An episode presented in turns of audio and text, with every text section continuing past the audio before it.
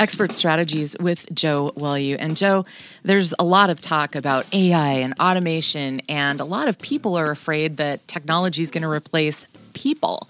What are your thoughts on that? It's absolutely not the case, and particularly as it pertains to financial the financial world. Okay, when you're doing complex financial transactions, banking relationships, I'm getting a loan to buy a house. Those relationships, if you look at it, people are relationship creatures, right? They they want interaction with human beings. Now the difference today is they don't want interaction until they're ready for it and they want it to be precise and in context and they don't want people to waste their time, right? And they mm-hmm. want it mm-hmm. to be without friction.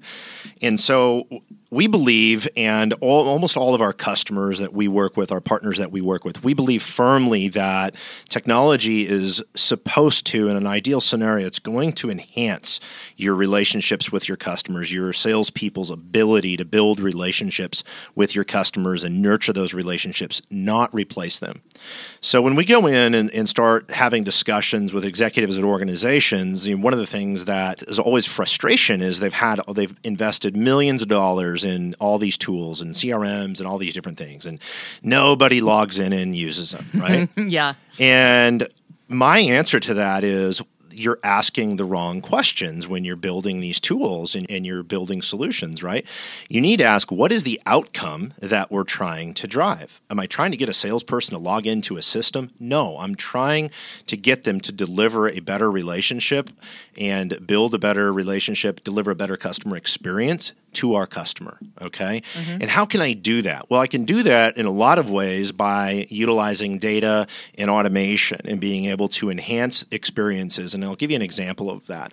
So if you think about, right, salesperson starts to engage with maybe a past customer, and if they have product recommendations or they've run scenarios and they can anticipate what where that customer is at in their lifetime and what life events and probability of certain life events happening, that'll dictate what you should probably be talking to them about, right? Sure, yeah. uh, on another side of it, think about this. Think about, you know, technology should be able to focus you very clearly on the highest producing activities for that day, right?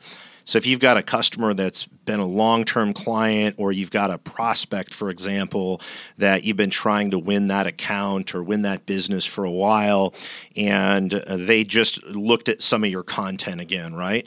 Do you have systems in place to surface that to the top of the list so that you can personally reach out to that person, right? So the relationship side of it is still the center of everything.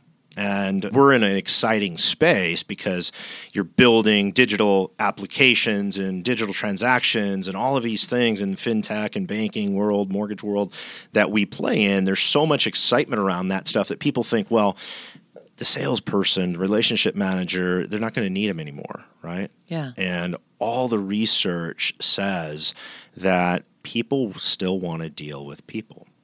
And so we believe firmly as you're architecting your solutions and, and using technology to grow the business, look at how you can leverage tools to enhance those relationships with your customers and really digitally assist and allow your salespeople to serve the customer better. So, how do you change the mindset of the salesperson or relationship manager to really maximize the benefits of having this great tech available so that they can do what you're talking well, about? Well, so that's that's part of the difference, right? You have to retrain the way that you're having these discussions and the way that you're running the organization from that perspective, right?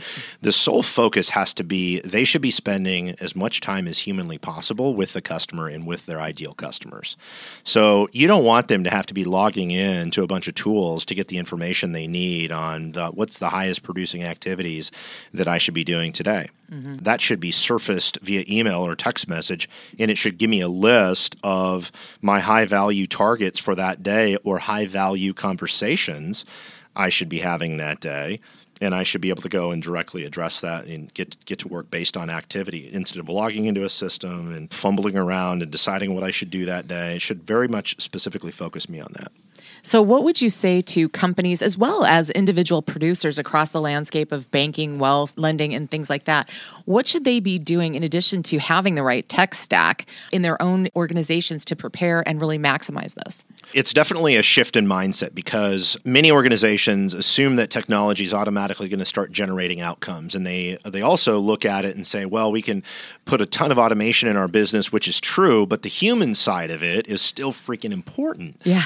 The point of all the stuff we just talked about is that the person that wins the relationship with that customer and becomes that central financial partner to that customer for their lifetime is going to win the game, right? Every financial organization out there is trying to figure out how do they become that central financial partner for that lifetime of that customer. That's where all the profit is, and the relationship is the key to that.